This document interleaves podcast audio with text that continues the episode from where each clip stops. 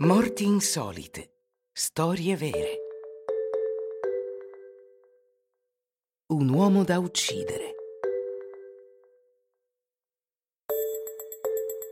Uno può essere un eccellente compositore, scrivere 600 cantate, 6 opere, sinfonie, sonate e non necessariamente farne la storia.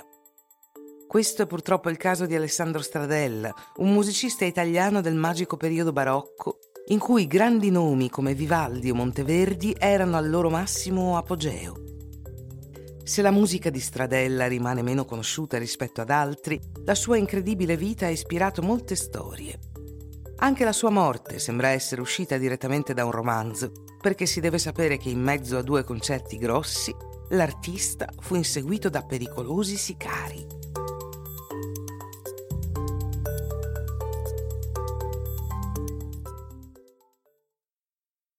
Nel 1667, all'età di 24 anni, Alessandro Stradella si stabilisce a Roma. Comincia a comporre per istituti religiosi, ma nonostante le prime commissioni, il giovane si indebita fino al collo. Per rimediare a ciò, decide di mettersi nel giro dei matrimoni organizzati. Secondo le sue parole, tutto quello che doveva fare era far sposare una donna di bassa nascita con un uomo ricco di mezzi e poi raccogliere la dote del marito con l'aiuto di un notaio connivente.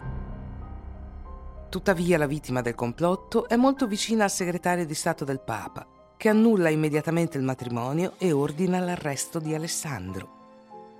Fugge quindi da Roma per Venezia e viene assunto da un ricco magistrato per dare lezioni di musica alla sua pupilla, Agnese Valoffelen. Si potrebbe pensare che questo è tutto, Alessandro ha deciso di sistemarsi, ma non è così. Si innamora della ragazza, rifiuta di sposarla e se ne va di nascosto con lei a Torino. Gli scagnozzi del magistrato alla fine lo trovano in un convento, lo accoltellano alcune volte e lo lasciano per morto.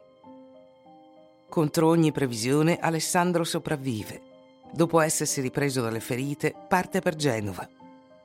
Si potrebbe ancora sperare che ora si sia ravveduto ma più si cerca di sfuggire alla propria natura, più questa ci sovrasta.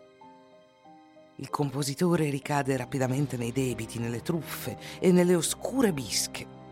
Il 25 febbraio 1682, verso le sette di sera, stava attraversando Piazza Bianchi per ritornare a casa. In quel mentre viene intrappolato da un sicario che lo pugnala più volte abbastanza da garantire che questa volta il musicista non si sarebbe mai più rialzato. Non è ancora chiaro chi abbia commesso l'omicidio di Alessandro Stradella. Un marito geloso, un doge ingannato o forse il ricco magistrato di Venezia. I nemici non gli mancavano e nemmeno le ragioni per volerlo morto. Era certamente un compositore minore e facilmente distratto dai piaceri della vita, ma non gli si può certo togliere il fatto che abbia vissuto liberamente, con brio, nella più pura tradizione degli eroi romantici. Ammettiamo che questo non sia dato a tutti e che forse a volte valga la pena ricevere qualche pugnalata.